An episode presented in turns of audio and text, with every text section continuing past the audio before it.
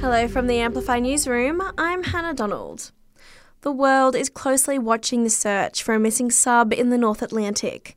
Five people are on board the vessel that's vanished while diving towards the wreck of the Titanic as part of a tourism expedition. The US Coast Guard is leading the search effort along with Canadian officials.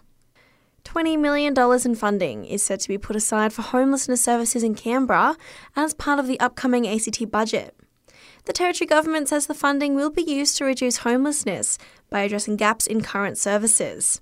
The funding will go towards increased training, food services, housing and lodging centres, as well as rough sleeper programs.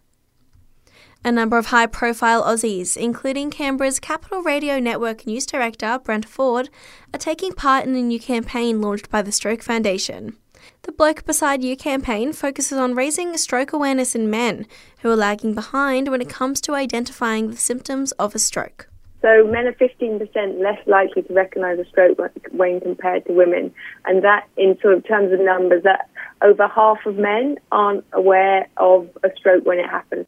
CEO Dr. Lisa Murphy there. And is the humble meat pie facing extinction? Figures show consumption has plummeted in the past two years, despite a big spike during the pandemic. $180 million worth of pies were being sold every three months between 2020 to 2021.